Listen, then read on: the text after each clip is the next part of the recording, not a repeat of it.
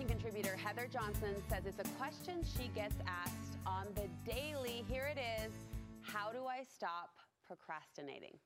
Any age can fall, can fall victim to procrastination, but today Heather is talking specifically to parents.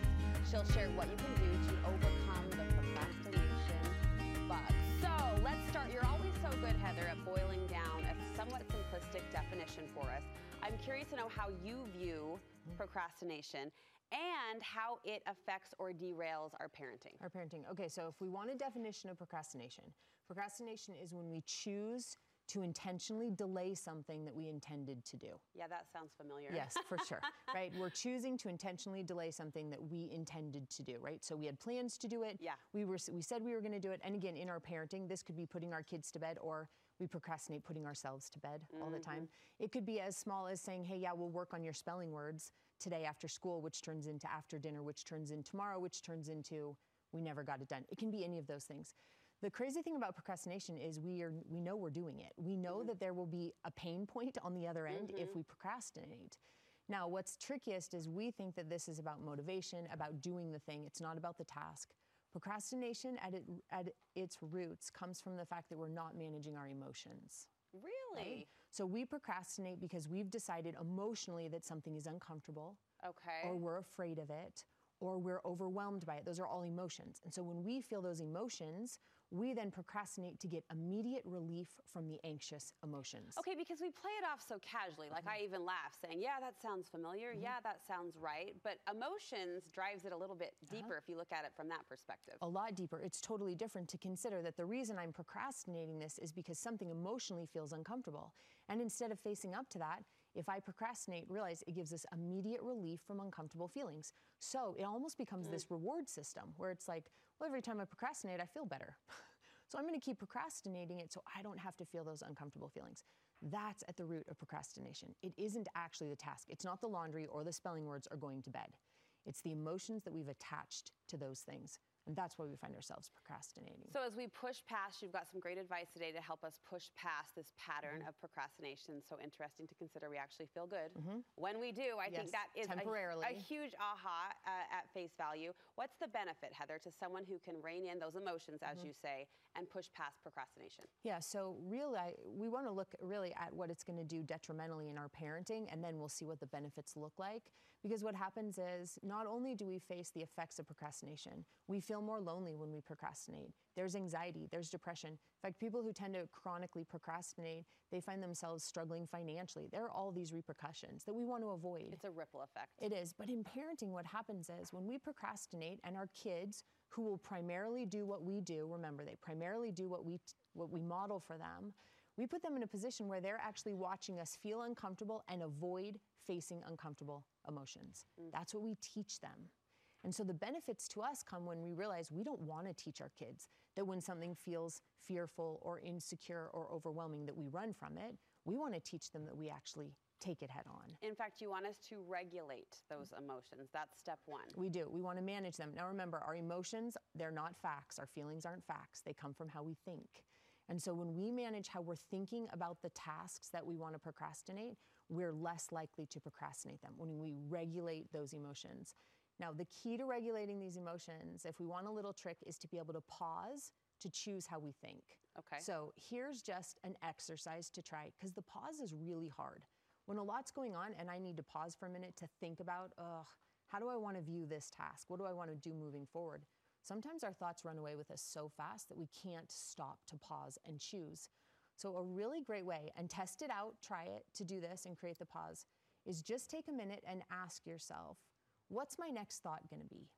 I know, it's a really weird question to ask. That is an odd question. But if you even stopped right now, and I gave you ten seconds. What's my next thought going to be? What's my next thought? Or what's my next, yeah, what is the next thought going to be? If you paused for a second and asked yourself that, there won't be any thoughts. It's empty. It's empty, right? Which is really cool because we've just now stopped the spin out, created an empty space, and now you get to choose how you want to think. You've wiped the slate. Right, it's just a really crazy trick that okay. actually works. I'm gonna try that. You can do this when you're managing your anger, you can do this when you're managing all of those emotions, but to just stop and ask, what's my next thought gonna be? you will find there's nothing.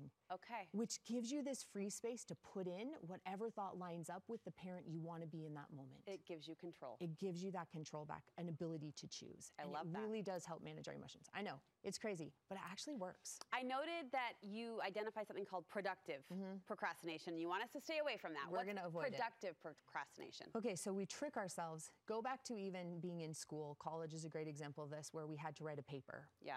And I didn't want to write the paper. I wanted to, and was procrastinating it. And in procrastinating writing the paper, all of a sudden a million other things became emergencies, right?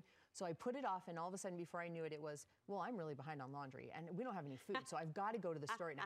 All these emergencies showed up, but they were a byproduct of procrastinating that I didn't want to write the paper. All worthy things, gotta eat, gotta wear clean clothes. That's exactly right. Yeah. All very productive things. And yeah. we trick ourselves and say, wait, I'm being so productive. No, we're still procrastinating, because remember, we're choosing to unnecessarily delay something we've committed to. I do this a lot in the mom rush of the morning, yes. right? I'm starting laundry. Right. When really I should be feeding breakfast. Uh-huh. Do you know what I mean? I, yep. There is a delay that or comes doing in. Hair, or figuring something uh-huh. out, or even preparing for the day. The laundry can wait. They do. The they, breakfast can't. And they're only emergencies because we procrastinated. Mm. Yeah. What role does self-compassion play in procrastination?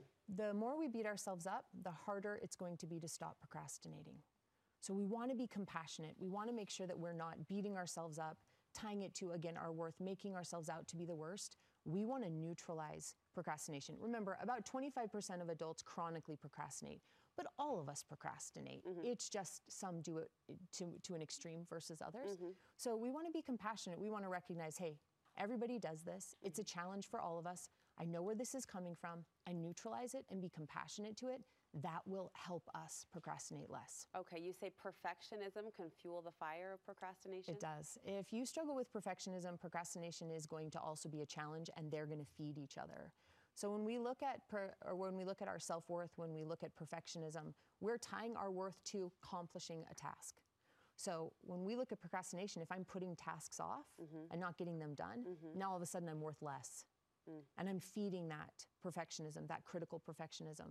And so then when we find a bump in the road or a challenge shows up, we actually find ourselves pretty paralyzed, and we can't move forward, and the procrastination becomes worse mm. because we didn't accomplish perfectly, and Got so it. Now it's tied it's to our work. It's a vicious cycle. It is. You mentioned something in the very first minutes of our conversation that grabbed my attention, and I want to circle back to. You said it's not about motivation. It's if not. You're, if you're procrastinating, it's not mm. because you aren't a motivated person. Mm. Explain that for us. Yeah, and we do this even with our kids, right? We look at our kids and say, you need to be more motivated, so you'll stop procrastinating. Because this isn't just us. We, we have to parent in a way, and then deal with our kids who also can tend to procrastinate. Yeah. And so if we're waiting around to feel motivated to do the things we're procrastinating, it's never gonna happen. We won't feel the motivation to do those things. If we want to overcome procrastination or work with it a little bit better in a healthier way, we have to manage how we view the tasks that feel uncomfortable. We have to emotionally manage it. So it takes discipline. It does. Well, yes, it does. It takes emotional discipline, mental yeah. discipline, yeah. opposed to looking and saying, when I feel motivated, then I'll do the laundry. When I feel motivated, right. then I'll help you with spelling. Right. That won't get us anywhere. We have to come back to the way that we're thinking about it and make sure that we manage the negative emotions that are showing up. Then we don't procrastinate, because we trade them out for who we want to be as a parent, instead of letting our emotions dictate. This was a thinker. It was a good one. Mm-hmm. Thanks for the action items too, the challenge mm-hmm. to take that, that little exercise, yes. put it into our lives. And I'm mostly impressed that we said procrastination ten thousand times, and I think I only stumbled twice. So there's that. Effective communication at its best. Heather, thank you. To contact Heather for counseling, you can find her contact information on our website.